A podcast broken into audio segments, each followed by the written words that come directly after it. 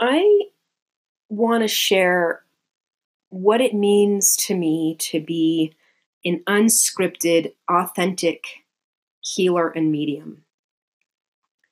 It wasn't until 2014 that I got a taste of my abilities through trying my hand at reading for an online company in early 2012 when I decided to start doing my own thing as well. By 2015, I'd set up an online presence and designed a website where people can go straight to my page and set up an appointment. I love to connect with people because I have a deeper understanding of how, in the process of sharing and relating, there is much healing taking place, which is my main objective with all that I do with this work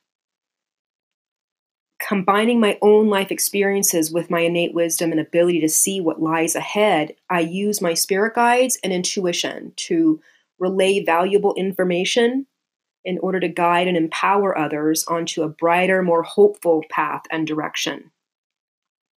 That being said, not every intuitive can connect with every human being due to the simple fact that an individual's energy, like their nature, is unique. Unlike animals, human beings may have an agenda or expectations of a specific outcome, which will always affect the connection. I believe there is a lack, a great lack of understanding of just how free will works in relation to timeline based predictions I might make and an individual's free will can very easily change a perceived outcome.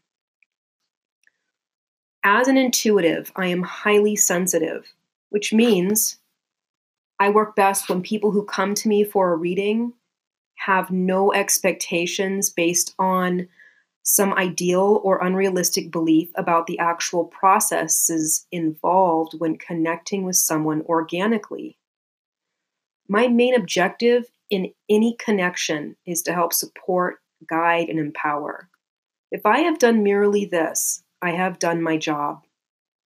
Because what I have learned is that it is impossible to please everyone, and I'm very grateful for the opportunity to please a few.